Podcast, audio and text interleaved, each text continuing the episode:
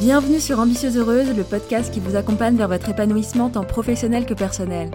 Je suis Amina Zamoun, ingénieure de formation et aujourd'hui également coach professionnel. Dans ce podcast, on va notamment parler blocage, croyances, pensées limitantes, problématiques pro et perso, sans tabou. Pour cela, chaque semaine, je vous livre une réflexion, mais aussi des outils concrets à appliquer immédiatement pour évoluer dans votre carrière et trouver votre équilibre de vie. Ça vous dit? Alors c'est parti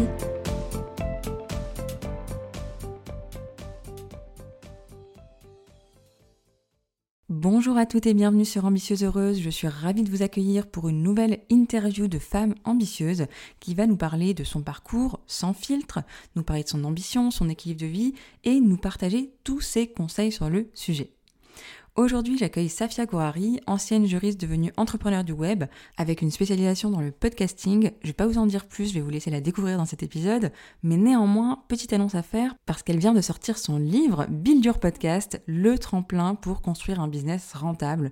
Donc c'est un livre qui est à destination des personnes qui aiment le format du podcast du coup, et qui ont envie d'utiliser ce média au service de leur entreprise et de leurs clients. Actuellement, il est en précommande. J'ai moi-même précommandé le livre. Je sais qu'il va être trop bien, connaissant un petit peu Safia, ayant suivi sa formation avant de justement lancer mon podcast. Et du coup, bah, je vous mets tous les liens pour retrouver Safia, son livre, sa formation, euh, en description de cet épisode et également sur l'article associé à cet épisode. Sans plus tarder, je vous laisse découvrir Safia et nos échanges vraiment hyper riches et passionnants. Bienvenue Safia, merci à toi euh, d'avoir accepté l'invitation de venir sur Ambitieuse Heureuse. Euh, je suis ravie que tu sois là. Merci beaucoup, moi aussi je suis très contente de passer ce moment avec toi. Top. Du coup, nous deux, on se connaît euh, parce que j'ai suivi ta formation sur le podcasting, justement. Donc, tu as contribué au podcast Ambitieuse Heureuse et tu l'as même audité. Euh, mais avant ça, du coup, avant de devenir une spécialiste du podcast, entre autres, professionnellement, tu es euh, d'abord juriste avec un master en droit des affaires. Mmh tu as enchaîné sur un MBA et euh, tu as travaillé dans le domaine juridique. Je vais te laisser nous en dire un petit peu plus sur tout ça. Et tu as également ouvert un blog en 2016 qui a été pour toi la porte d'entrée au monde de l'entrepreneuriat. Tu as très bien fait tes devoirs. Ah mais oui, je bah suis impressionnée. je vais te laisser compléter parce que je pense que j'ai dû oublier des choses. Euh, mais du coup, aujourd'hui, tu es mentor pour les femmes qui souhaitent devenir indépendantes financièrement avec plusieurs outils à ton arc, notamment, je disais plutôt, le podcasting. Mmh et bah voilà, du coup, je veux bien que tu me dises si j'ai bien résumé effectivement et si tu as des choses à ajouter. Ben non, c'est très bien. En vrai, je vois que tu as vraiment bien fait ton travail de recherche puisque c'est vraiment ça. Pour le coup, j'ai fait euh, des études de droit. C'est un peu le, quand, tu sors du bac, on te parle beaucoup de déboucher. C'est le mot qui mmh. t'obsède et tu te dis, il faut que je choisisse un truc où j'ai débouché. Donc, j'ai choisi la fac de droit parce que je savais pas où aller et puis qu'il y avait plein de débouchés. Donc, effectivement, je me suis lancée là-dedans. Euh, j'ai fait de... Je suis restée le plus longtemps possible à l'école parce que je savais pas ce que je voulais faire. Donc, je me suis dit, je vais continuer à rester en cours tant que j'ai pas décidé au bout d'un moment, j'avais plus le choix, il fallait que j'entre dans le monde du travail. J'ai testé un peu, ça m'a pas plu, et que j'ai vu une porte de sortie, je me suis dit, ok, on la tente, on prend le risque et on y va. Effectivement, ça m'a amené à ce que je fais aujourd'hui, et en vérité, je me dis que, enfin, c'est une bonne chose, tu vois. Je, je pense que si je m'étais donné la possibilité de faire ce que je voulais plus tôt, j'aurais mmh peut-être entre guillemets perdu moins de temps, mais la finalité aurait la même. Je suis persuadée que je me serais retrouvée dans un poste comme celui-là, quoi. Ouais. Ok. Et puis en même temps, euh, enfin, c'est marrant parce que tu as, fait, euh, as pris un parcours de juriste, mais tu as quand même euh, pris la, la, spécialité droit des affaires. Mmh Donc c'est quand même intéressant que tu te retrouves finalement dans l'entrepreneuriat. quoi. Ouais, exactement. Et enfin, au final, si tu veux, quand j'ai découvert du coup le droit des affaires, je me suis dit, mais waouh, c'est génial. Et donc là, après, j'ai fait un MBA, j'ai découvert tout ce qui était management, marketing. en fait, ça a fait des, des grands, tu vois, des raids, non pas raids du coup, mais des petites lumières blanches en mode trop bien, trop bien, j'adore, j'adore. Parce qu'effectivement, le, le, le, droit, le juridique, c'était pas ma passion pour le coup. Et donc, quand j'ai trouvé un moyen de, de coupler les deux, si tu veux, je me suis dit que ça pouvait être intéressant à exploiter. Puis finalement, j'ai eu la possibilité de mettre un peu de côté le côté euh, juridique. Euh, bon, ça me sert toujours aujourd'hui. Puis bien sûr mmh. que ça m'a aidé puisque j'ai l'esprit d'analyse. Tu vois, je suis en mesure de, poser de vraies réflexions, d'avoir un travail analytique. Donc, c'est pas perdu. Euh, mais c'est sûr que j'exploite plus autant ce que je faisais avant, quoi. Mmh. Et tu faisais quoi du coup avant? C'était quoi tes premiers postes dans, dans le juridique justement? Alors, je pense que c'est ce qui a contribué au fait que je n'aimais pas du tout mon travail, mais comme tu l'as dit, j'étais formée en droit des affaires et en fait, le premier poste que j'ai eu, c'était en droit du travail, euh, chose que je n'aimais pas du tout.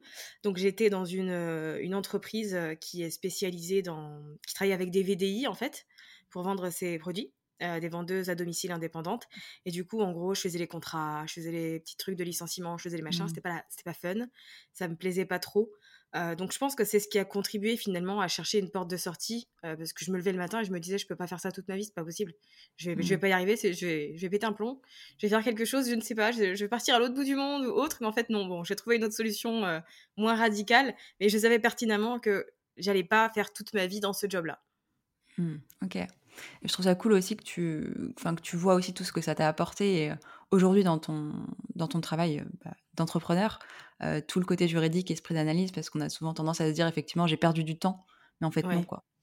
Non, clairement, heu, pour le coup, c'est vrai que ça m'a aidé, ça m'a vraiment apporté une belle réflexion et puis, heu, enfin, je sais lire des contrats, quoi. Je sais les rédiger Mmh. aussi. Il y a plein de choses que je sais faire et que je peux encore faire, aujourd'hui si je fais l'effort de me tenir, informée des mises à jour et cetera.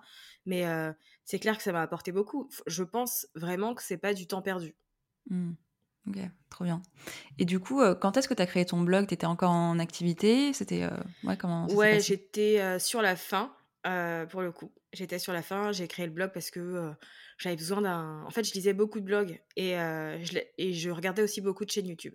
Mais à ce moment-là, il était pas question que je lance une chaîne YouTube, beaucoup trop timide pour ce format et finalement, je me suis dit: «Bon, bah, je suis allée au bout de mes études, je suis entrée dans le monde du travail, donc maintenant je peux m'autoriser à faire un truc que j'aime».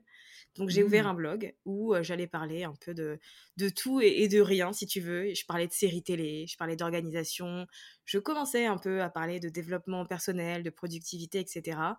Heu et finalement, comme tu l'as dit, c'est ce blog qui m'a permis, heu, de découvrir le digital et toutes les opportunités que ça peut apporter. Heu, puisque j'ai commencé à être contactée par des marques pour des, collaborations et au début, je me suis dit: «Waouh, c'est sympa, on m'envoie ça gratuitement pour que j'écrive un article, mais c'est absolument génial!» donc j'étais très Mmh. contente au début. C'était très fun jusqu'à ce que je la dimension monétaire, finalement, arrive et là, je me dis: «Je trouve qu'il y a un truc à exploiter». Je voyais bien qu'il y avait de nombreuses possibilités. J'avais conscience directement du fait que je pouvais pas dépendre des marques euh, dans ce, ce cas de figure, dans ce travail pour générer un revenu chaque mois, puisque c'était vraiment incertain, tout ce qui était collaboration. Donc je savais qu'il fallait que ce soit quelque chose qui vienne de moi, et donc j'ai cherché comment, si tu veux, euh, capitaliser là-dessus. Euh, je lisais beaucoup de, de blogs américains, d'américaines, et je voyais qu'elles lançaient des, des infoproduits en fait. Il y avait des Mmh. e-books euh, qui t'apprenaient à lancer ton blog, d'autres à le monétiser, et je me suis dit, mais c'est trop bien! Genre, c'est génial de pouvoir, euh, tu vois, monétiser tes connaissances dans un petit produit comme ça. Et comme moi, j'étais très, très euh, adepte de Pinterest, et que Mmh. c'est un réseau social que j'utilisais beaucoup, qui m'a apporté énormément de trafic sur mon site, euh, je me suis dit, bon, bah, je vais créer un, un, un e-book pour montrer aux blogueuses, leur enseigner étape par étape comment tu fais pour générer du trafic de Pinterest vers ton blog. Donc j'ai commencé avec un petit e-book comme ça qui coûtait euh, 9,99 euh, Ouais. et que j'avais l'impression de demander des millions d'euros euh, aux gens, tu vois. Et je l'ai lancé euh, en décembre, euh, euh, en décembre, non, en novembre 2017. Du coup, donc un an après, Euh, j'avais créé ma micro-entreprise en, en septembre 2017. Donc deux mois après, j'ai lancé mon premier infoproduit et ensuite, euh, c'est parti. OK. Trop bien. Et du coup, en en fait, finalement, le blog t'a ouvert, heu, d'abord une porte d'entrée, du type blogueuse, Mhm. slash influenceuse? Complètement. Et c'est ce que j'ai gardé, si tu veux, j'ai gardé les 2 casquettes, d'infopreneur et de blogueuse, entre guillemets «influenceuse» jusque la la fin 2019, en fait.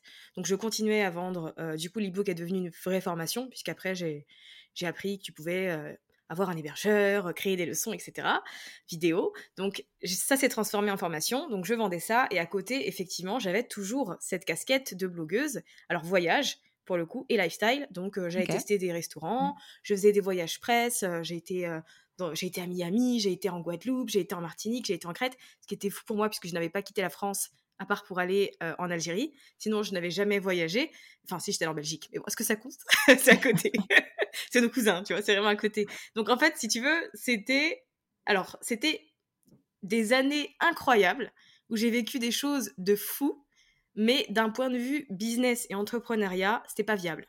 C'était pas Mmh. stable et c'était pas rentable, si tu veux, de manière euh, bah, stable en fait, continue, pour le coup.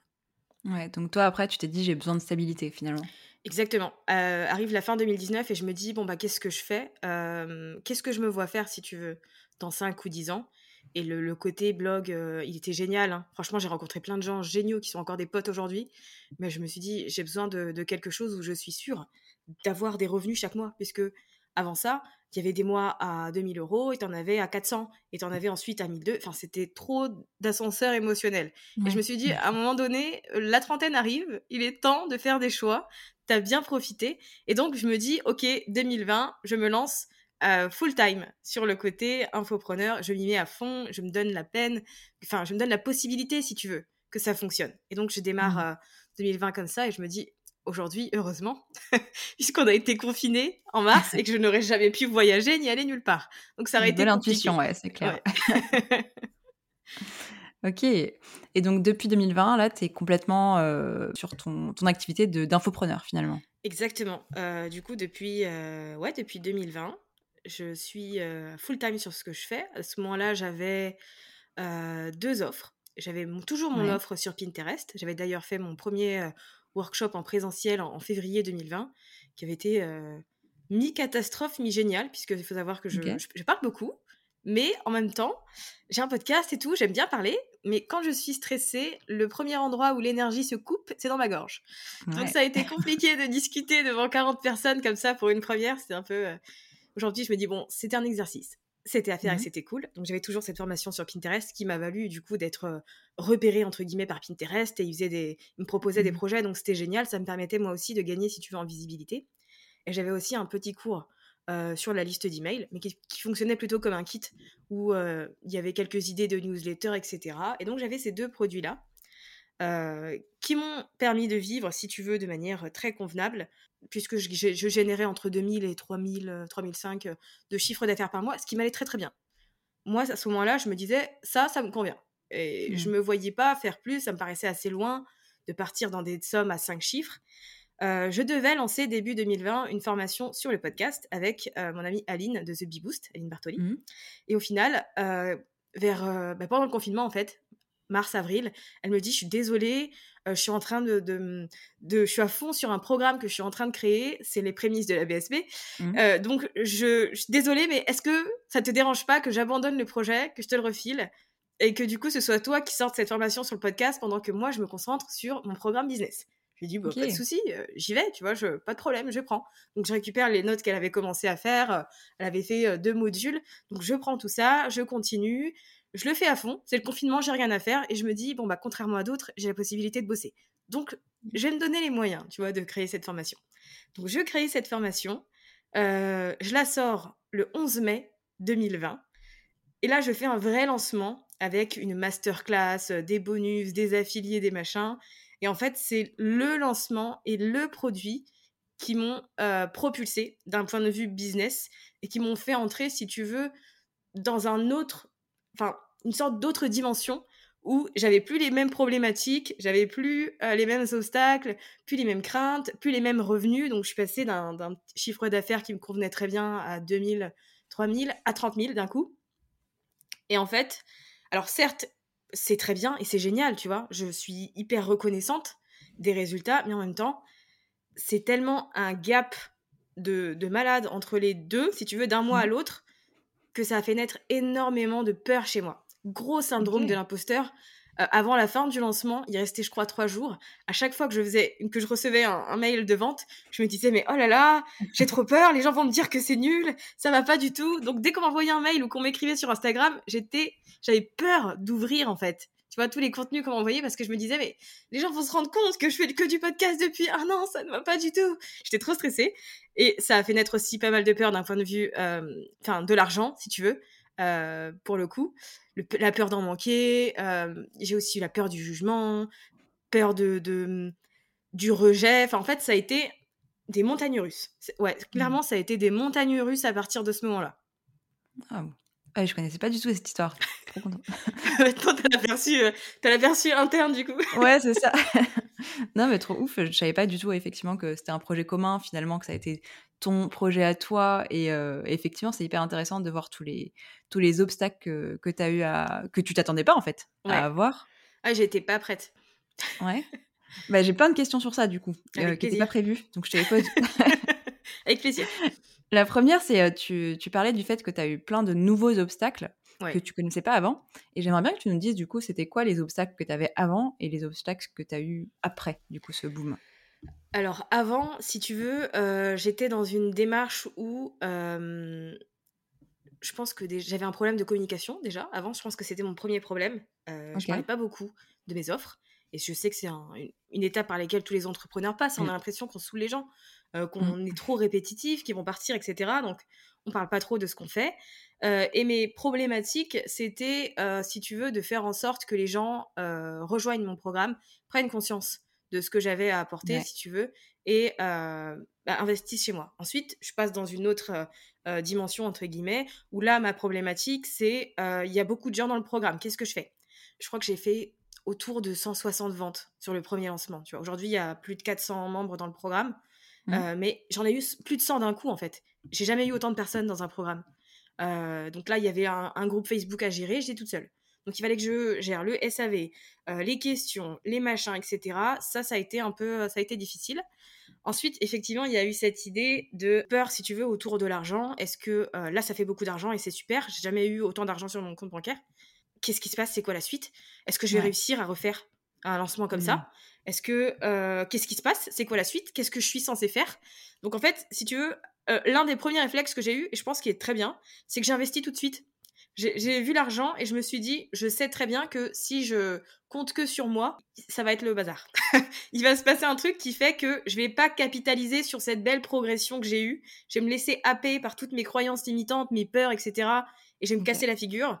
Donc j'ai investi dans un programme euh, d'accompagnement de groupe sur 12 mois avec une entrepreneur américaine qui s'appelle Maria Cause. Euh, où du coup là j'étais vraiment accompagnée si tu veux dans la stabilisation euh, mmh. du business. Donc c'est un truc que j'ai réussi à faire par la suite puisqu'à partir de ce moment-là je crois que je suis plus du tout descendue en dessous des 10 000 euros de chiffre d'affaires donc c'était très bien euh, d'un point de vue business parce que ça m'a ouvert plein de possibilités. Ça m'a permis aussi de, si tu veux, moi mon conjoint a perdu son job pendant le Covid puisqu'il travaillait dans l'événementiel. Donc ça m'a permis, si tu veux, de subvenir entre guillemets au, foyer. Mmh. Euh, chose que je ne faisais pas jusqu'à présent puisque ma petite activité ne... c'était grâce à lui qu'on payait le loyer pendant un bon bout de temps donc c'était bien aussi je me sentais fière si tu veux mmh. de me dire ok c'est moi qui, qui fais en sorte maintenant qu'on vive bien tu vois donc c'était cool mais après voilà beaucoup de pression sur moi Mmh. Beaucoup de. Mmh, en fait, j'étais pas tendre avec moi-même. C'est-à-dire que je me mmh. mettais énormément de pression. Il faut que tu réussisses. Il faut que le mois prochain, tu fasses le même chiffre d'affaires ou plus. Sinon, ça veut dire que euh, t'es nul. Ça veut dire que t'as raté, que ton business va se casser la figure. Donc voilà, j'en faisais des tonnes. J'étais dans une énergie très très très masculine. Donc je faisais sans arrêt des choses. Il faut que j'ai tant de clients, il faut que je fasse tant de publications, il faut que je fasse tant de podcasts. J'étais épuisée. J'ai fini l'année clairement sur les rotules euh, pour le coup. Euh, et en fait, c'est vrai que c'est ce qui m'a permis aussi de prendre conscience du fait que faire des choses, avoir de la stratégie, c'est hyper bien pour créer un momentum dans ton business, mais qu'à un moment donné, pour stabiliser les choses, pour faire en sorte que ton business ne soit plus le centre de ta vie, mais que ce soit ta vie et que le business mmh. gravite autour, tu as besoin de d'apporter de l'énergie féminine et un côté, une dimension un peu plus mindset et entre guillemets spirituelle, chose qui pour moi était non. non, ça je ne fais pas, je ne vais pas méditer, je ne vais pas travailler sur moi. Euh, mes problèmes, je les mets sous le tapis. Avant c'était comme ça. Donc mmh. euh, il y a eu cette dimension qui, je suis arrivée à un point où j'avais plus le choix. J'étais obligée de me tourner euh, vers, vers ça pour avancer et pour en tout cas me sentir bien dans mon business. Ok. Et du coup, qu'est-ce que tu as fait? Tu as commencé à nous dire, euh, bah, notamment que tu as pris un accompagnement pour pérenniser le business. Et qu'est-ce que tu as fait d'autre, euh, justement, pour euh, bah, surmonter tout ce qui t'arrivait, tous les obstacles, toutes les peurs et tout, bah, tout cet aspect aussi limite burn-out qui arrivait quoi? Ouais, alors j'ai pris du coup ce programme avec Maria Cause, mais c'est vrai qu'il y avait. alors tout était en anglais, bien sûr, y mmh. compris les séances de groupe, etc. Donc j'étais là, j'écoutais, mais je participais pas non plus je posais des questions de temps en temps, si tu veux. Donc j'étais très active et j'étais pas la plus, non, très passive et j'étais pas la plus active. Et en fait, j'ai senti que j'avais pas les clés pour euh, avancer là-dessus, euh, pousser à la réflexion. Donc j'ai investi dans une coach, euh, du mmh. coup francophone, qui était Claudia Natella. on a travaillé ensemble pendant trois mois. Et c'est elle, si tu veux, qui m'a apporté toute cette dimension, ouais, toute cette énergie féminine, tout le côté je pense à moi, je suis attentive à chaque pensée que j'ai, à pourquoi je fais les choses, à l'énergie mmh. avec laquelle je fais les choses. Et en fait, ça m'a permis petit à petit euh, de prendre un peu de recul, si tu veux, sur, euh, sur mon business. Donc, je savais pertinemment que toute seule, je n'aurais pas réussi. Donc, euh, j'ai une nouvelle fois investi, du coup, pour qu'on puisse me guider, en tout cas, et me montrer quel chemin suivre. Ok. Du coup, ça me fait, enfin, ça me fait rebondir sur une question qui est, du coup, maintenant, comment tu te sens au niveau de ton équilibre de vie bah, pro-perso et comment est-ce que ça influe à la fois bah, sur ta vie pro et sur ta vie perso? Aujourd'hui, c'est très différent. En fait, sur cette année 2021 qui est passée, j'ai fait pas mal de tests et j'ai appris, du coup, avec toutes les clés que j'avais acquises, à m'écouter davantage. donc aujourd'hui, mon business, c'est plus du tout le centre de ma vie. Et je ne travaille plus de 9h à 18h avec une pause d'une demi-heure le midi comme je faisais les années précédentes. Aujourd'hui, la, la première chose à laquelle je pense, c'est moi et c'est plus mon entreprise. Aujourd'hui, je sais que c'est pas parce que je fais plein de trucs derrière mon ordinateur ou que j'y suis pendant des heures qu'il se passe des choses efficaces. Mmh. Donc, euh, il y a eu tout ce shift là, dans le sens où euh, je sais que si je vais bien, mon business va bien aller. Et que si je fais les choses parce que j'ai envie de les faire et que ça me fait plaisir, ça va fonctionner, plutôt que si je me force parce que je pense devoir les faire. Donc, mmh. forcément, ça implique que, euh, par exemple, je sois moins présente sur Instagram. Ça implique que je prenne du recul sur certaines choses, que je ferme des programmes qui ne me conviennent plus ou autres. Mais il y a toujours cette dimension aujourd'hui de qu'est-ce qui vient s'adapter à ma vie. En fait, je pense toujours à la vie que je veux et après, je développe un business qui va se greffer à ça et qui me permet d'avoir ce style de vie. Chose que je ne faisais pas avant puisque le centre de tout, c'était le business. Mais je pense que le mmh. confinement a joué aussi beaucoup. Tu pouvais pas trop avoir de vie en 2020. du coup, ma seule, entre guillemets, échappatoire, c'était le business, quoi. Ok. Et du coup, ça ressemble à quoi maintenant, euh, ton équipe de vie concrètement? Bah, Je travaille beaucoup moins, pour le coup. je me prends moins la tête. J'ai plus de calendrier éditoriaux. Je prévois pas les choses hyper en avance. Je fonctionne beaucoup à la spontanéité. Euh, donc, les épisodes de podcast, quand c'est des interviews, parce que je fais interview et épisode solo, quand c'est des interviews, bon, moi, je les fais en avance, je sais, j'ai une liste de personnes que j'aimerais bien avoir, etc. Donc, ça, c'est OK. Ensuite, mes épisodes à moi, je les mets en ligne le mercredi. Et souvent, je décide le mardi. J'ai un, une étincelle dans le cerveau et je me dis, tiens, je vais aborder ça.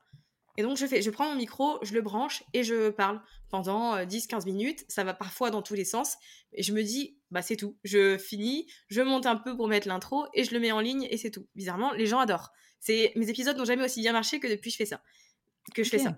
Même chose avec les newsletters. En fait, très souvent, dès que j'ai une idée, je vais m'asseoir et je vais écrire tout de suite. Alors qu'avant, j'avais un, je faisais du batching, donc euh, tout mon planning de la semaine, mon Google Calendar là, il y avait plein de blocs, de plein de couleurs, de tout. J'avais bloqué du temps le jeudi à 11h euh, pour travailler sur ma newsletter et nanana. Et en fait, mmh. quand j'arrivais le jeudi à 11h, bah, j'avais pas d'idée quoi. J'étais comme ça, bon, bah, qu'est-ce que je fais? Je dois absolument écrire parce que j'ai bloqué ce créneau. Aujourd'hui, c'est plus comme ça.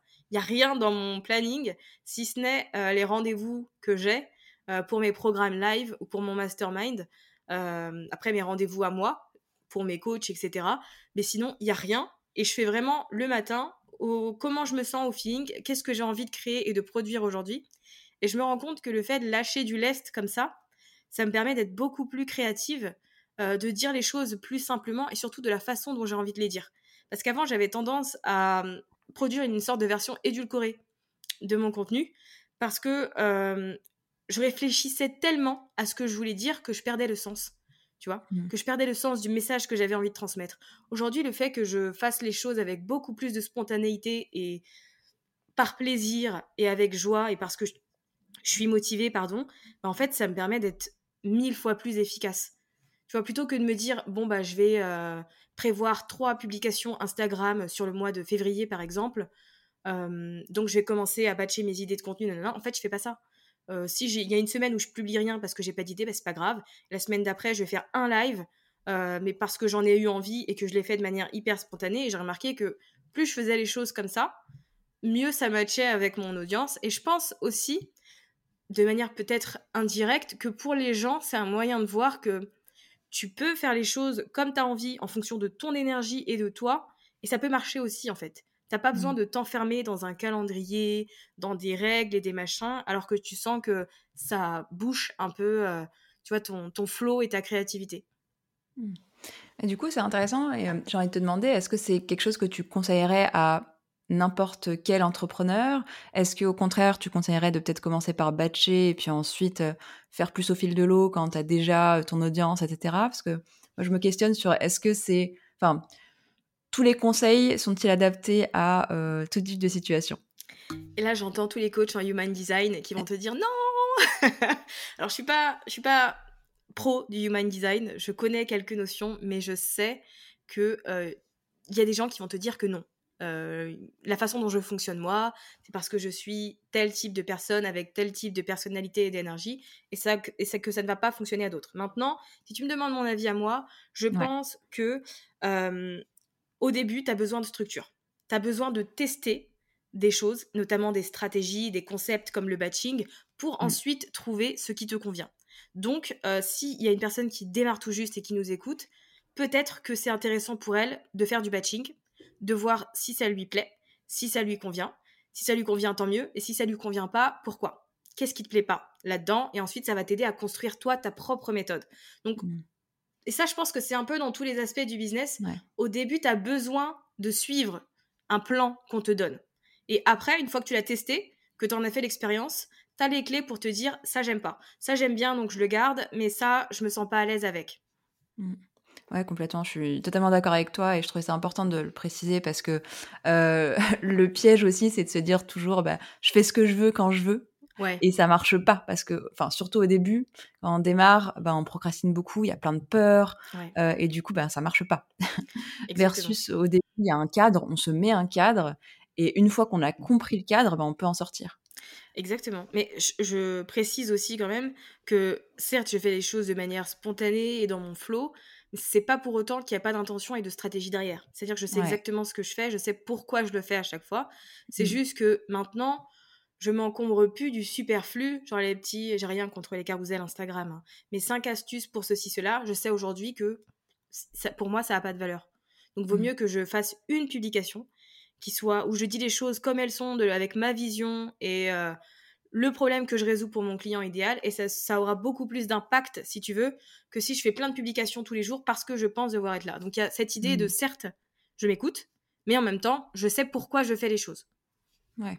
Ouais, complètement. Et ça, tu peux le savoir que quand tu as compris euh, le cadre, la structure, à quoi sert euh, quel type de contenu et comment parler à ton audience, quoi. Exactement. Ouais, ouais, je trouvais ça intéressant et important de le dire parce que Ouais. on, voilà, vaut mieux pas aiguiller en erreur euh, des personnes qui démarrent tout juste et je sais qu'il y en a pas mal qui m'écoutent. Mais ouais, trop bien. Ok, super. Et puis je trouve ça, bah, je trouve ça top aussi de se dire que euh, t'as pas besoin de te mettre un cadre euh, tout le temps en fait et que tu adaptes le cadre à toi. Ouais, je pense que c'est un, un truc important à garder en tête. Et aussi cette notion de. euh, parce que je sais que c'est le cas chez beaucoup d'entrepreneurs, tu dois d'abord souffrir, tu dois atteindre le point de non-retour pour ensuite t'autoriser à faire comme tu le sens. Et je pense Ouais. qu'il n'y a pas besoin, en fait, de, de souffrir pour euh, trouver ce qui nous plaît, mais qu'il y a juste besoin de faire des tests. Et Ouais. l'entrepreneuriat, en vrai, c'est constamment euh, une phase de test. Là, ce que je fais aujourd'hui, c'est des tests aussi. Et peut-être que dans Mm. six mois, je me dirais, bon, bah ça, ça me convenait pas, donc je change et je pivote. Mais en fait, rien n'est gravé dans la pierre. Et on évolue. En fait, c'est important que notre business évolue en même temps que nous, on évolue. Parce qu'en en tant qu'être humain, on est aussi constamment dans une phase de, de croissance et de réflexion. Donc le business, il doit suivre pour qu'on reste aligné avec tout ce qu'on fait. Quoi. Ouais, complètement. C'est que du test and learn. Et, euh, et j'aime bien ce truc. que- Enfin, je trouve que l'entrepreneuriat, bon, c'est vrai aussi pour le salariat, mais encore plus pour l'entrepreneuriat, euh, tu as besoin d'être aligné constamment avec ce que tu fais, quoi. Ouais. Sinon, ça marche pas. Ah, sinon, c'est ouais, c'est clair. Pour durer, c'est dur, quoi. C'est Si tu fais Mm. pas évoluer ton business en même temps que tu évolues, c'est mort. Ouais. Je sais que les, les stratégies et les choses que faisait la Safia d'il y a un an Mm, ne fonctionneraient pas aujourd'hui parce que je suis une personne différente et mon business, tu vois, Ouais. il doit avancer avec ça. mm, mm. Ouais, trop bien. Totalement. Et du coup, j'ai aussi envie de revenir sur euh, le gros syndrome de l'imposteur qui t'est arrivé euh, quand Mhm. ça a commencé à exploser. Est-ce que tu veux nous en dire un petit peu plus? Ouais, en fait, j'avais euh, cette idée que ce que je faisais déjà, c'était nul, que mon cours était nul, euh, que les gens vont se dire, mais attends, c'est quoi ce travail? Elle n'est pas professionnelle. D'où elle se permet de lancer un cours sur le podcast Elle a lancé le sien depuis un an et demi. Nanani, nanana ça m'a hanté et vraiment je, je, suis très honnête quand je te dis que j'avais peur à chaque fois que je recevais un email j'avais peur de mmh. l'ouvrir et je me disais mais on va me dire rembourse-moi c'est de la merde ton truc redonne-moi mon argent et au final non à chaque fois que j'ouvrais un mail en fait c'était positif c'était des gens qui me remerciaient euh, parce que le contenu était très pratique il était court il était efficace et en fait j'ai commencé à voir des podcasts sortir très mmh. rapidement au bout de 30 jours après euh, les premiers inscrits, si tu veux, il y avait des podcasts qui sortaient. Quelques mois après, il y en avait qui avaient déjà des clients et qui se faisaient euh, repérer. Et, et, en fait, c'est, si tu veux, le, tout le feedback que les membres ont eu qui m'a permis, moi, de me dire, mmh. OK, en fait, euh, c'est pas dégueu ce que tu as créé là. Et c'est, ça aide vraiment. Et ça peut permettre aux gens qui veulent aller vite et qui veulent lancer leur podcast de le faire, si tu veux, d'un point de vue stratégique. Puisque l'idée, c'était vraiment à la base de partager toutes les connaissances que j'avais acquises et surtout que moi j'avais pas appliqué en fait au début. Quand j'ai lancé mon podcast en janvier 2019, j'ai pas trouvé de ressources francophones mmh. euh, là-dessus, donc j'ai fait plein d'erreurs, j'ai fait euh, les choses sans plan, sans stratégie ni rien, et c'est au fur et à mesure que j'ai pu adapter. Et je m'étais dit, bah, je vais créer un, cours qui reprend tout ça pour que les gens gagnent du temps en fait. Et quand mmh. j'ai commencé à voir les feedbacks, euh, les avis, les podcasts sortir, etc., je me suis dit bon bah c'est pas si mal, c'est pas si mal. Puis finalement j'ai vu. Euh, après, il y a, d'autres formations, d'autres accompagnements sur le podcast qui sont sortis ailleurs.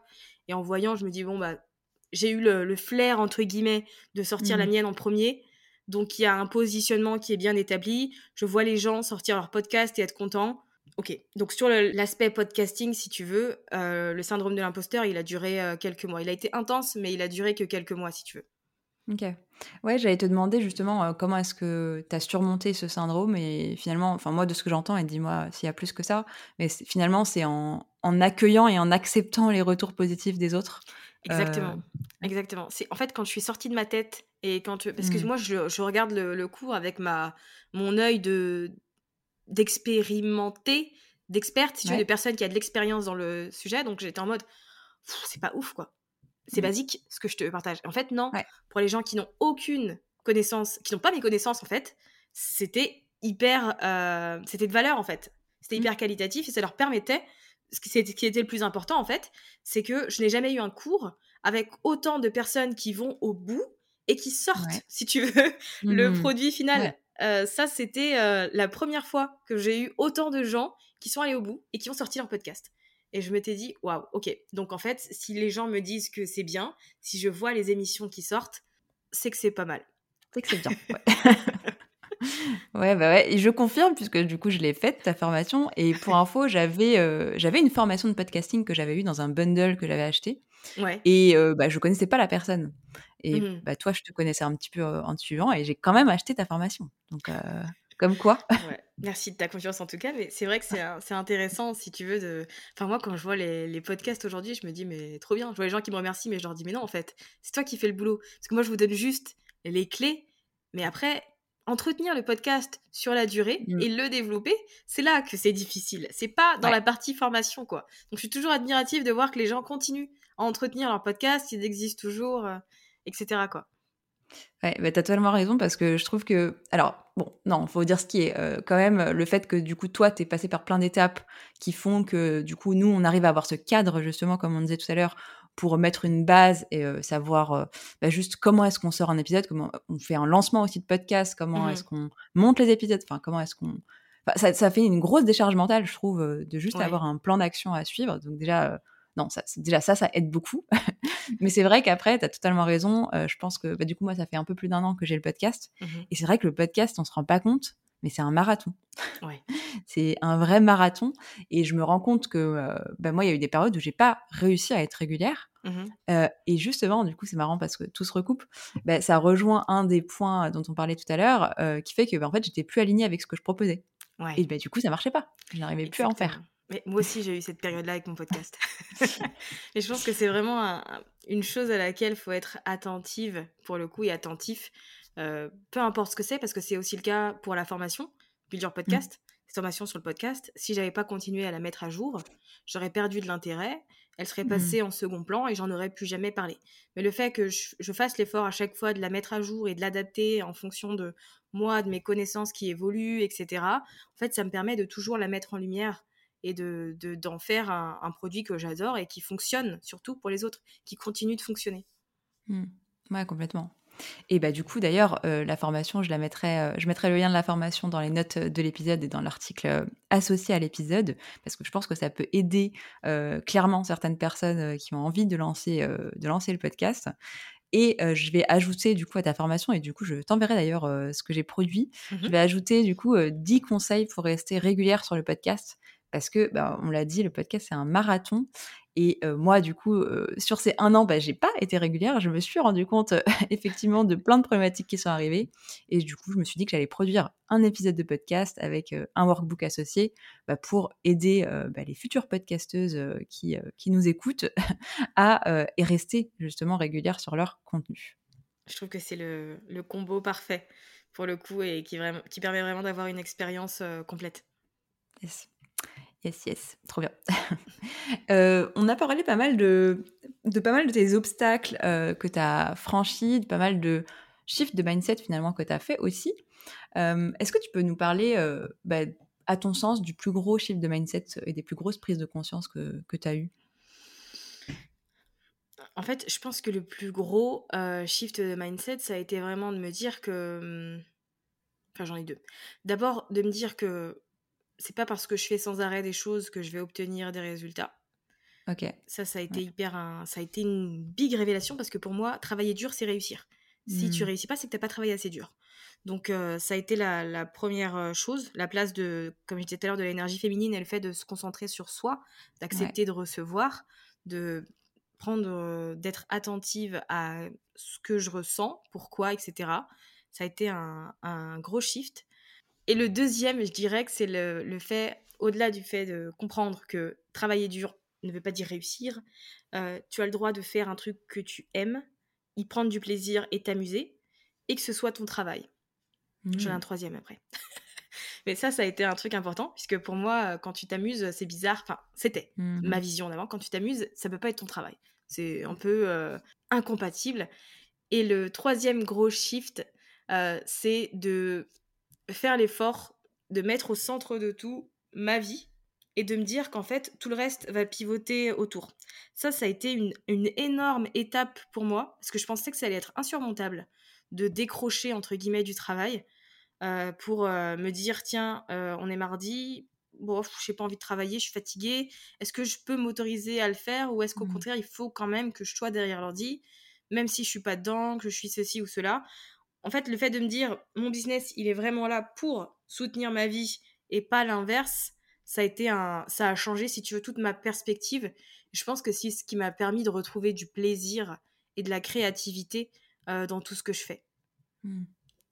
C'est vraiment ouf et euh, ça fait vraiment écho bah, à moi et mmh. aussi à plein de coachés que j'ai où on se rend compte, enfin, je pense que c'est des croyances communes, et ça me fait trop rire la, la, synchronicité, parce que je viens de sortir un épisode sur les croyances limitantes par rapport à l'argent, et il y a ce truc de travailler dur, enfin, faut travailler, c'est quoi le truc de l'État, que l'État nous dit souvent. Travailler plus pour gagner plus. Ouais. Voilà, ce fameux truc-là. Belle grosse connerie. Euh, ce truc de travailler dur pour réussir, de faut pas aimer ce qu'on fait, alors que ça n'a aucun sens, quoi. Euh, j'ai envie de hein. ressortir euh, le, ouais, l'exemple que j'avais donné, un exemple bateau, hein, mais je sais pas, tu vas chez une boulangère qui tire la tronche, qui est vénère et qui aime pas ce qu'elle fait est-ce que elle, elle mérite du coup que tu achètes sa baguette? Ou est-ce qu'il vaut mieux pas vaut mieux pas aller chez une boulangère qui kiffe ce qu'elle fait et qui te sourit, qui te donne son pain? Ça c'est complètement absurde quoi de se dire que on, doit être mal pour euh, réussir à gagner de l'argent. C'est vrai. Enfin, en fait, c'est vrai que je me dis que c'est fou euh, que qu'on ait pensé comme ça pendant tant d'années et que ce qui comptait c'était de payer tes factures à la fin du mois après que tu te sentes bien que tu sois en dépression ou autre rien à cirer tant que tu payes tes factures. C'est fou hein de se dire que c'était ça qui comptait plus que tout. C'est ouf. Et puis surtout, euh, c'est vraiment contre-productif, quoi. Ce que tu dis, et euh, bah, tu, me confirmeras c'est le cas, mais ce que me disent aussi mes clientes, c'est que du coup, une fois qu'elles se remettent elles au centre, qu'elles prennent euh, soin d'elles, et ben elles sont beaucoup plus efficaces, beaucoup plus productives et ça, enfin ça paye dans le domaine pro aussi quoi. Exactement. En fait, je pense que c'est à ce moment-là, en fait, que... Parce que tu vois, souvent, quand tu lances ton business et que ça marche et que tu vis ton activité, tu as souvent un plateau, en fait, de chiffre d'affaires, par exemple, où tu n'arrives mmh. pas à aller au-dessus. Malgré tout ce que mmh. tu peux faire, tu n'y arrives pas, en fait. Tu es, bloqué à ce, ce pilier. C'est, entre guillemets, ce que j'avais lu un livre où ils appelaient ça un match énergétique. C'est-à-dire que c'est l'argent que tu atteins, c'est ta norme, si tu veux. Mmh. Euh, sauf que pour aller plus loin et pour passer ce plateau, en fait, c'est indispensable que tu te concentres sur toi. À un moment donné, la stratégie, elle peut pas t'amener plus loin. À un moment donné, mmh. la stratégie, elle t'a amené jusqu'à un certain point et c'est super. Mais pour continuer à avancer, si c'est ce que tu veux, je précise, parce qu'il y a des gens qui se contentent de ce qu'ils ont et c'est très bien aussi. Si mmh. tu veux continuer à avancer, tu es obligé de te prendre en compte et de faire en, fonction de ce qui t'anime, ce qui t'apporte de la joie, ce qui te met dans une énergie, euh, si tu veux, qui va te permettre d'attirer les gens. Parce qu'à chaque fois où tu es là, tu, tu es là de manière intentionnelle tu crées de l'impact et tu es beaucoup plus efficace et beaucoup plus communicatif et communicatif dans ce que tu as à dire. Mmh. Oui, complètement. Complètement, et tellement important de, de, le dire et de le rappeler, quoi. Mais ouais. Mmh. Et je précise que c'est pareil, enfin, parce que du coup, je, moi, dans mes clientes, j'ai des salariés et des entrepreneurs. Et pour les salariés, c'est exactement pareil. Hein. Enfin, je veux dire, il y a un épisode de podcast que j'ai fait avec euh, deux anciennes clientes, dont une qui est salariée. Et, euh, c'est en travaillant moins qu'elle a réussi à avoir des promotions, quoi. Donc, euh, voilà. je pense qu'il faut vraiment se laisser de l'espace pour réfléchir et juste mmh. pour penser. Parce que souvent, on ne prend pas le temps de penser. On est tout le temps dans, le, dans un tourbillon euh, et on est à fond tout le temps dans cette roue du hamster. Et quand tu te laisses le temps, en fait, tu te laisses l'espace de, de réfléchir, de penser, juste de ne rien faire, c'est là que tu es beaucoup plus efficace. Ouais, ouais, complètement. Et du coup, ça me fait penser à une autre question, je crois pas que je l'ai mise, mais est-ce que tu veux bien nous parler d'un échec que tu as eu? Ah, J'en ai eu beaucoup. J'en ai eu beaucoup. Déjà cool de le dire, parce que je pense qu'on le dit pas assez. Ouais, franchement, j'en ai tout le temps. J'en ai, enfin, j'en ai souvent. Ouais, pour le coup, c'est pas un truc où euh, euh, j'ai des échecs au début et ensuite tout va bien pour moi. Pas du tout. Euh, après, il y a différents types mmh. d'échecs. Il y a l'échec dans le fait de je lance une offre qui ne se vend pas. Mmh. Ça, ça m'est arrivé au début, ça m'est arrivé l'année dernière, ça m'est arrivé, voilà, ça arrive encore. Mais il y a toujours une explication derrière, et très souvent, c'est que je me suis peut-être un peu trop précipitée, que c'était pas la bonne offre à ce moment-là pour moi, que j'avais pas pensé plus loin que cette offre-là, à tout ce que ça allait apporter, si tu veux, dans ma grande vision. Donc, mmh. à chaque fois, je suis. Alors, certes, c'est un peu décevant, mais en même temps, quand je prends du recul et que je me demande pourquoi ça n'a pas fonctionné, je suis quand même reconnaissante de me dire que, ouf, je me suis pas lancée là-dedans pour rien. donc, ça, c'est une bonne chose. Ensuite, il y a les échecs, entre guillemets, dans le sens où se séparer de certains programmes. Genre, des, des... Bah, par exemple, on parlait de la formation Pinterest au début. C'est un programme qui n'est plus en vente aujourd'hui que j'ai retiré de, la, de mon catalogue euh, au début de l'année 2021 parce que je me sentais plus alignée avec euh, cette plateforme, que je n'utilise plus Pinterest euh, pour mon business, etc. Donc ça a été difficile, si tu veux, de, de me dire je le retire, sachant qu'il y avait des gens dans le programme et tout. Autre exemple très récent avec un programme que j'avais qui s'appelle The Rising Entrepreneur, qui est un programme sur 12 mois auquel j'ai aussi mis un terme parce que je me rends compte que les engagements sur 12 mois, pour moi, c'est difficile en fait. Je J'aime pas me sentir engagée dans un truc pour euh, si longtemps. J'ai besoin de plus court terme. Donc il a encore fallu trouver une solution. Euh, alors je, je laisse jamais tomber les gens. Dans ce cas-là, dans ce programme-là, en tout cas dans The Rising Entrepreneur, je laisse pas tomber les gens. Donc c'est pas en mode du jour au lendemain, ciao, on arrête. Mais je prépare, je prépare la personne pour lui dire, ok, je sens que là je suis plus dans ce programme-là, donc on va trouver une solution pour qu'on puisse avancer ensemble. Donc je transforme un peu le programme et je l'adapte en fonction des personnes. Parce que si tu veux, il y a des gens qui sont arrivés à différents moments. Là, mmh. il y a des personnes, il y a un, gros groupe qui va terminer en, mars, par exemple, et ensuite j'en ai deux, trois qui sont jusqu'à la rentrée, si tu veux. Donc c'est pas énorme, mais en même temps, je veux pas les laisser tomber. Donc il y a aussi cette idée de est-ce que je je me mets face à quelque chose qui me fait peur, à savoir dire à des gens, je suis plus dedans. Qu'est-ce que tu vois On va on va trouver une solution ensemble pour que je puisse t'accompagner autrement que dans ce programme-là. Donc euh, ça, c'est un, un, truc qui fait flipper aussi, euh, de se dire, euh, bon, bah, je vais changer un truc que j'ai vendu. C'est marrant, j'allais te demander pourquoi est-ce que tu considères ça comme un échec? Parce qu'en fait, je me dis que j'aurais pu aller jusqu'au bout. Si j'avais été jusqu'au Ouais. bout, ça n'aurait pas été un échec puisque j'aurais terminé mon engagement. Mmh. Et là, en fait, alors je tiens mon engagement, mais d'une façon différente.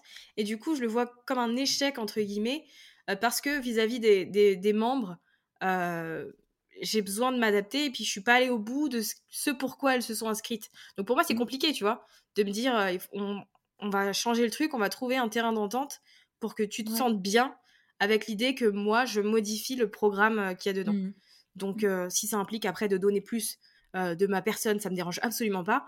Moi, le but, avant toute chose, si tu veux, c'est que certes, j'opère des changements, mais pas au détriment des gens. Donc, s'il y a une personne, ne Mmh. serait-ce qu'une personne qui me dit ça me convient pas, je préfère qu'on continue, mais je continuerai en Ouais. fait. Et il n'y a pas de souci. Mais c'est vrai que ça, ça a été un. En fait, c'est un- une décision qui me travaillait depuis mais tellement de mois. Et j'ai décidé d'en parler avec les membres euh, il y a une semaine, tu vois, euh, en, en janvier, la fin de janvier.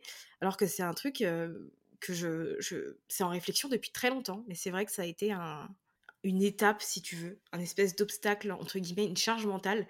Il fallait, il Mmh. fallait que je trouve une solution et en tout cas que j'en parle, si tu veux, aux personnes Mmh. concernées pour qu'on puisse ensemble trouver un- une porte de sortie, si tu veux. Une porte de sortie comme si je voulais m'échapper, mais voilà, qu'on trouve une solution. Voilà. Mmh. Donc, euh, si tu veux, euh, des échecs, il y en a pas mal. Euh, après, je pense que une chose que j'ai vécue comme un échec, ça a été euh, par rapport à mon podcast en OK. 2021, parce que en fait, pendant un moment, je me suis dit, je vais arrêter le podcast. Parce que comme toi, j'avais plus de, de, de jus, j'avais plus d'étincelles. Mais en vérité, c'est comme une relation de couple, il faut que tu entretiennes le truc, chose que je ne faisais pas. Mmh. Donc, je faisais des épisodes, j'avais l'impression de, faire du- de travailler en fait, quand Mmh. j'enregistrais des épisodes de podcast. Ça m'était jamais arrivé. Ça avait Mmh. toujours été une partie de plaisir, et ça devenait un job. J'y allais à reculons, j'avais plus envie. Donc, je mettais des épisodes qui étaient pas ouf, genre bof, moi je les trouve bof. Euh, et mes stats, bah, ils stagnaient en fait, jusqu'à ce qu'à un moment ils descendent. Et je me suis dit, bah, c'est quoi ça? Comment ça? C'est pas possible Qu'est-ce qui, t'arrive Tu vois, ça va pas du tout. Euh, tu, tu te positionnes comme une personne qui peut t'aider à lancer ton podcast, et toi, t'arrives même pas à entretenir le truc avec le tien. Il faut que tu te ressaisisses. Donc ça a été, euh, ça a été de longs mois, ça par contre. Ça a été une bonne partie de l'année euh, 2021 jusqu'à ce qu'à la fin, je me dise, à la fin de l'année, je me dise, bon, ok, on va prendre le, le problème et puis on va, voir, on va voir le truc en face. Tu vas faire Mmh. face à certes tes statistiques qui te font un peu, euh, qui te font un peu chier. Tu vas regarder tes épisodes que t'aimes pas trop, puis tu vas faire une liste de ce qui te dérange dans le format actuel et de ce que t'aimerais euh, pouvoir réinculquer. Et donc, euh, du coup, j'ai j'ai réfléchi à est-ce que j'ai envie de le continuer ou est-ce que j'ai envie de l'abandonner, enfin de l'abandonner, de l'arrêter? Oui, non, bon, j'ai pas envie de l'arrêter finalement puisque je l'ai lancé parce que j'adore ce format. Ouais. Mais c'est juste que ce que je produisais, ça me convenait plus et la façon dont je le voyais, ça me convenait plus. Donc j'ai fait en sorte de trouver euh, d'autres moyens de garder le plaisir, si tu veux, dans ce que je faisais.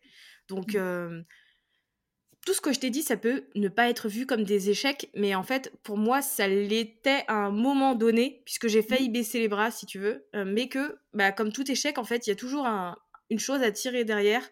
Et si tu si tu fais l'effort d'aller chercher pourquoi ça fonctionne pas, t'as la, t'as la possibilité de redresser la barre, pour Ouais. le coup. Ouais, complètement. Mais je pense que c'est important de parler d'échecs et enfin, moi j'aime pas trop en tout cas, enfin c'est mon avis personnel hein. J'aime pas trop le truc de il y a jamais d'échecs euh, Ouais. enfin voilà. Non, il y a des échecs et c'est OK, c'est pas pour ça que c'est mal en fait, c'est juste qu'il y a des choses euh, effectivement qui échouent Ouais. et faut être- faut juste l'accepter, c'est normal et voir ce que tu veux en faire quoi, c'est tout. Ouais, c'est surtout ça. Euh, Surtout être attentive euh, au fait que tu perds de l'intérêt pour une chose et surtout Ouais. demande-toi pourquoi. Qu'est-ce qui te convient Mmh, plus là-dedans? Est-ce que c'est quelque chose que tu peux réparer? Ou est-ce qu'au contraire, euh, bah, c'est pas possible et dans ce cas-là, il va falloir faire autrement, quoi. Mmh. Ouais, tout simplement, bah, je trouve que c'est une relation très saine à, à l'échec du coup. Ouais, c'est vrai. Mmh, Yes. Et, euh, et du coup, j'ai aussi envie de te demander, euh, est-ce que tu te considères comme ambitieuse? Alors, pendant très longtemps, non. Euh, pour le coup, pour être honnête, je faisais ce qu'on attendait de moi et ça m'allait très bien. Mmh. Euh, Puis finalement, quand je suis devenue entrepreneur, je me suis rendu compte que j'étais capable de faire plein de choses et que je pouvais toujours aller chercher des choses pour me challenger, et que c'était comme un jeu. Et du coup, je le suis devenue, si tu veux, avec le temps. Je Ok. suis devenue ambitieuse par rapport à la vision que j'avais de mon entreprise, euh, par rapport à ce que j'ai envie de construire, à l'impact que j'ai envie d'avoir euh, dans la vie des gens, etc. Mmh. Trop bien de se rendre compte que tu peux évoluer euh, sur, euh, bah, sur cette spécificité-là, quoi. Ouais, en fait, je pense que c'est vraiment lié à ce que tu fais et si ça te passionne. Parce que Mmh. si ça ce que tu fais, ça te passionne, il y a des chances que tu aies beaucoup Ouais. d'ambition pour, ce que tu as créé et que tu aies envie de créer un plus grand impact. Mmh. Ouais, complètement. Et du coup, c'est quoi ta définition de l'ambition?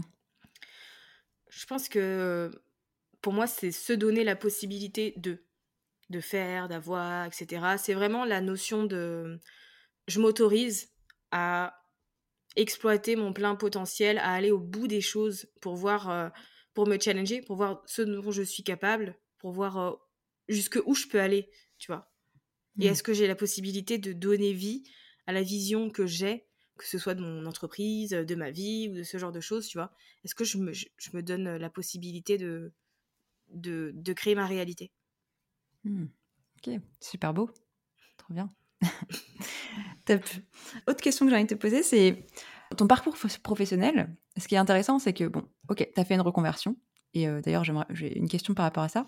Mais tu as fait une reconversion et puis ensuite ton entreprise, elle a quand même pas mal évolué entre-temps. Mmh mh. Tu étais quand même blogueuse, heu, voyage, heu heu, tu as créé, des petits produits, certains qui n'existent plus, des accompagnements, certains qui existent encore, d'autres qui n'existent plus.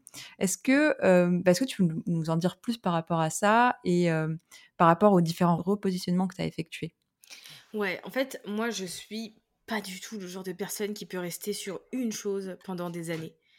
Heu, c'est impossible pour moi. J'évolue énormément en tant que personne et j'aime bien que ce que je fais, ce soit le reflet de qui je suis. Donc effectivement, j'ai commencé avec ce cours, heu, sur Pinterest et puis arrivé à un moment donné, heu, bah, ça me convenait plus. Ça me convenait plus, hem, il y avait plus forcément de plaisir, j'étais plus forcément alignée avec ça, donc il y a le risque de, est-ce que je garde ce produit? Est-ce que je me lance sur autre chose? Mais alors, en fait, à chaque fois, ce que j'ai fait, c'est que je me suis assurée que c'était pas un «coup de folie» entre guillemets et que je préparais le truc.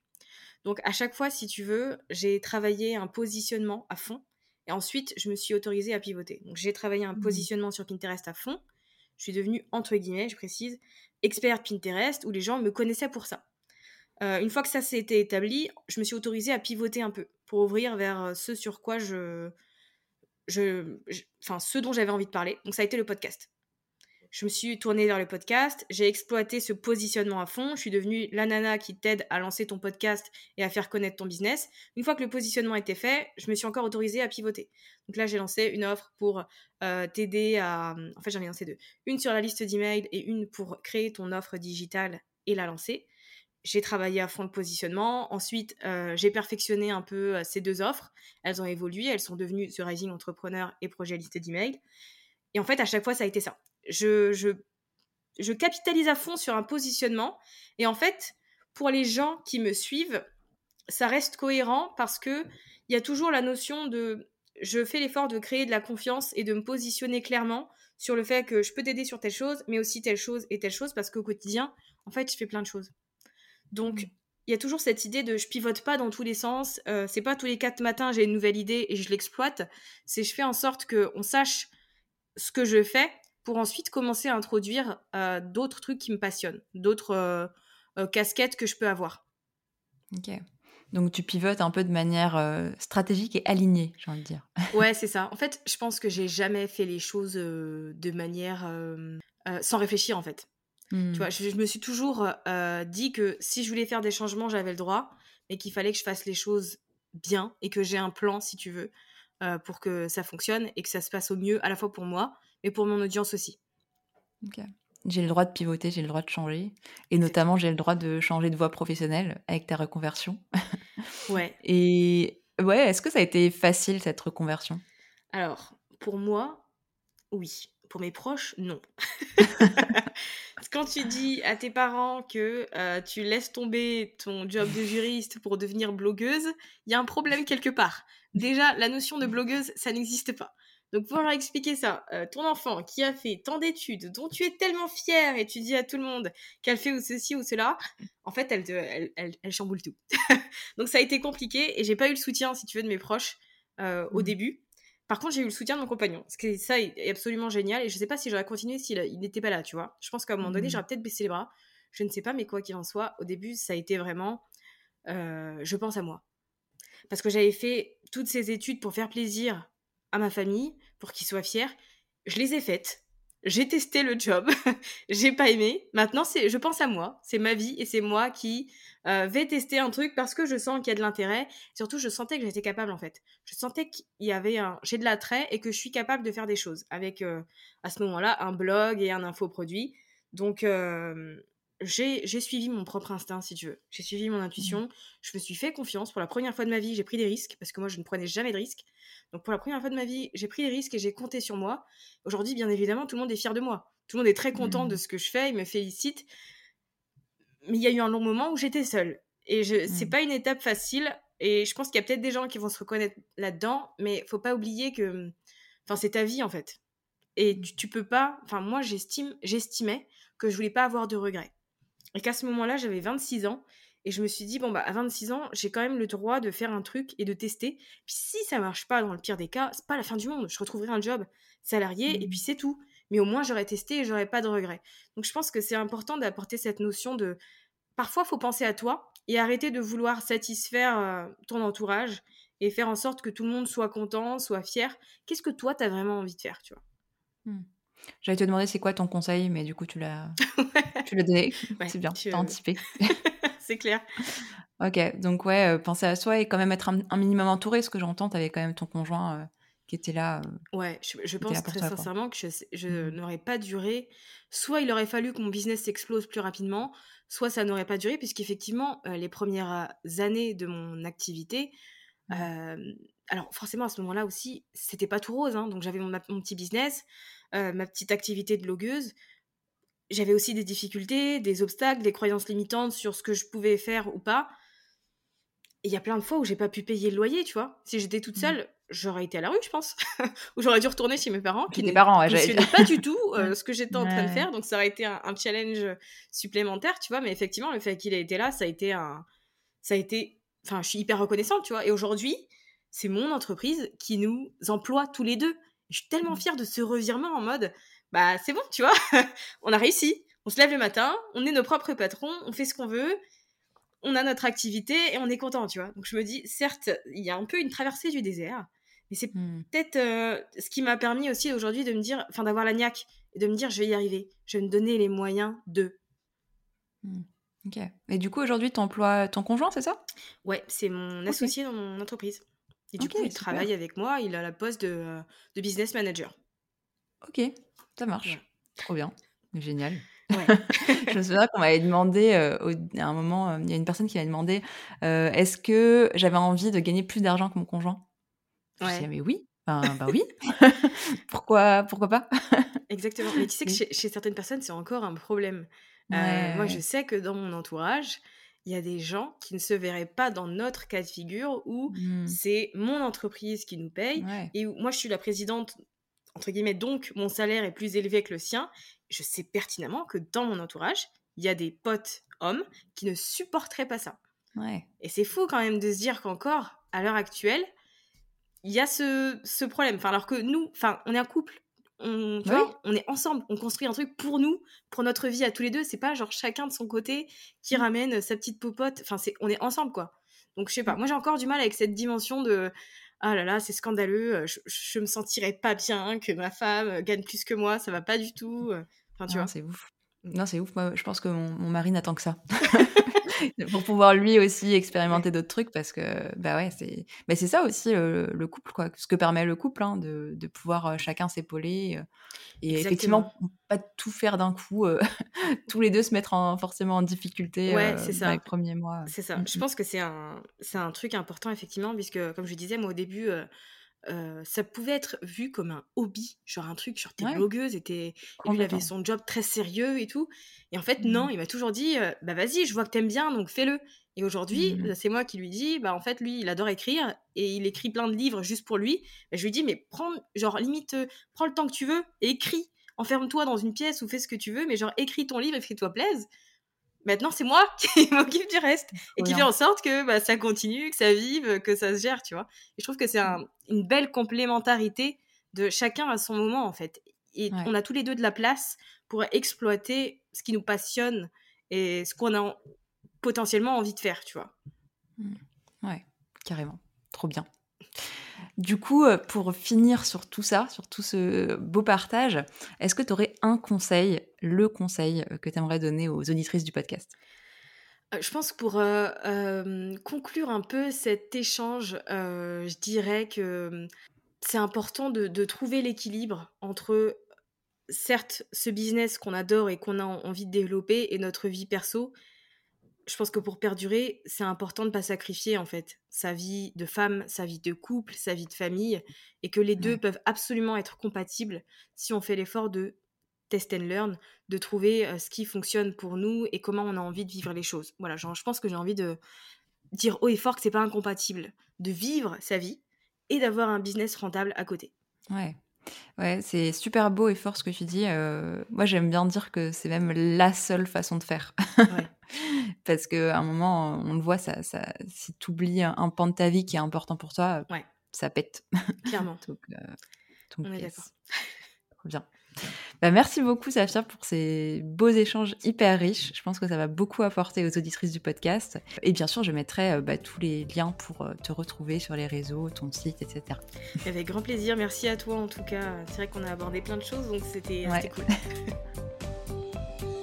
Merci d'avoir écouté cet épisode jusqu'au bout. Si c'est le cas, j'imagine qu'il vous aura apporté. Vous pourrez retrouver l'article associé à cet épisode sur mon site ambitieuseheureuse.com. Et si vous souhaitez recevoir des outils d'auto-coaching, des partages d'expériences et bien plus encore, sachez que vous pouvez vous abonner à la newsletter des Ambitieuses Heureuses où je vous partage plus de moi et plus pour vous. À bientôt!